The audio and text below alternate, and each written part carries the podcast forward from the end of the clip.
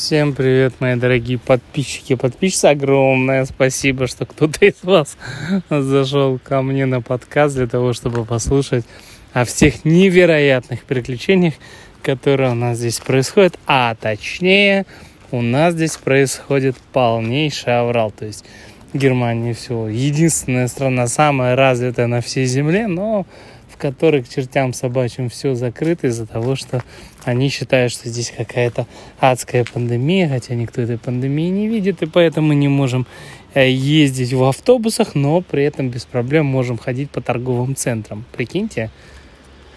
И вот этой взаимосвязи я вообще не понимаю. То есть, почему для того, чтобы кататься в автобусе, тебе нужно делать тест. Но для того, чтобы ходить в торговый центр, в торговом центре в туалет, вы представляете, сколько людей может скопиться в торговом центре. Но при этом ты можешь без проблем ходить а, куда-нибудь в дёнерную или я даже не знаю там.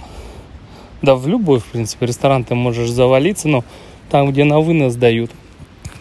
Но не можешь завалиться в Макдональдс. То есть в Макдональдс у нас там супер-пупер правила 2G+, плюс еще какашечный анализ. Но при этом ты в Макдональдс без проблем можешь заехать на машине, там все облапать, дать карточку, поплеваться в лицо продавщицы, там еще три окошка, то есть ты в каждое из трех окошек можешь выхаркать все свое недовольствие, но зайти и как бы заказать на дисплее и забрать спокойно, не говоря ни слова, ты не можешь.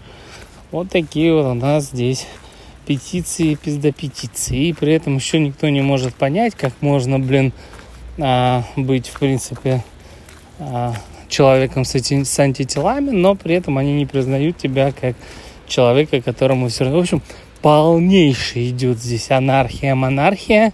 Мы до сегодняшний день только переболели и ни разу не прививались.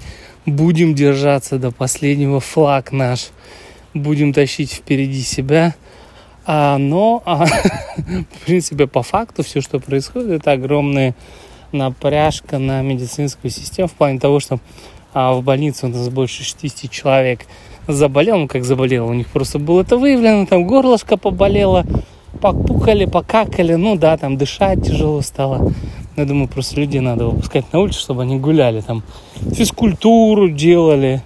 В пионерский лагерь всех надо отправить. Вот идея, то есть все, кто заболевает, надо на две недели отправлять в пионерский лагерь Орленок или Красная планета, Желтая заря, где ты а, спишь в казармах, просыпаешься ни свет, ни заря, идешь на линейку, слушаешь песню про Орленка, который учится летать, и а, потом у тебя сборы, потом у тебя зарядка. Ну, вы все, кто из вас был в пионерских лагерях, понимаете, что там вообще не варик. То есть там даже какая-нибудь коронка – Маронка и та убежит, потому что там, блин, глисты, вши, все, что только может быть, краснуха, белуха, понос, понос, прям без поноса.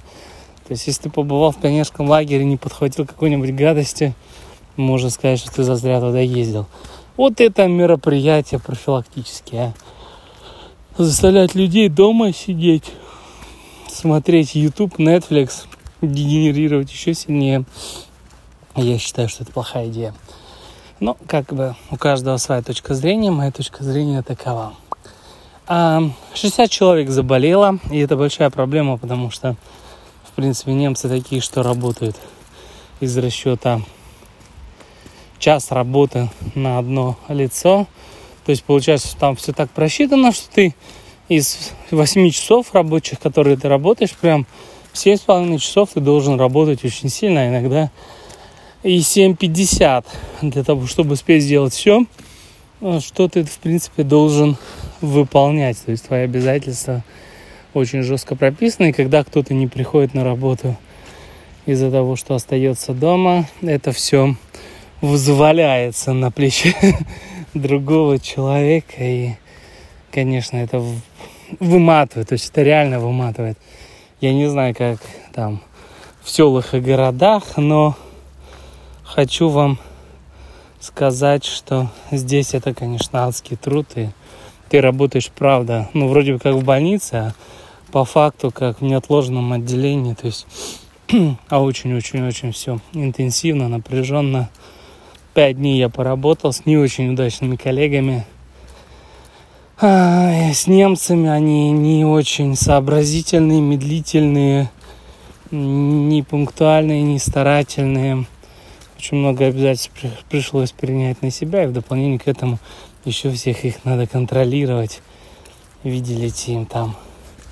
Ну, в общем, они косячат. А очень странно, да, то есть выходец из постсоветского пространства с образованием попомойщика контролирует немчиков – но бывает, то есть иерархия власти. А какие еще интересные вещи? А, скоро у нас весна. А 23 февраля, кстати, завтра, надеюсь, мне подарок заподарят. В скором времени у нас будет день рождения, нам исполнится херово туча лет. И я думаю, что в этом году, наверное, как и в прошлом, я пережил самое трагичное время в жизни любого человека. Это период переходного возраста, когда у тебя шарики с роликами по второму кругу перекручиваются. Очень много мыслей о том, что можно было успеть, что было сделано правильно, что было сделано неправильно. То есть легкое разочарование. Я думаю, что каждый человек должен пройти через это для того, чтобы стать полноценной личностью и понять, где находятся самые важные его цели и стремления. Вот. Гуляем под дождем сейчас с собакой, потому что собака даже не наша. Типа нам ее приводят, чтобы она у нас посидела, когда у хозяев нет времени, они уезжают в Альпы на лыжах кататься. А мы сидим с собакой. Собака очень странная, она бегает по городу и обнюхивает все. Такая. Один раз она нашла дохлую белку. Надеюсь, что она не найдет когда-нибудь дохлого человека. Потому что я думаю, что я даже не знаю, как поступить в этом а, случае, но это не самое приятное из того, что может с тобой произойти. Вот, ну а так, в общем, позитив, никакого негатива. Любовь и счастье. Завтра, ребята, 23 февраля. День защитника Отечества. То есть кто из вас там знает, где его Отечество и что это значит, всех вас с праздником.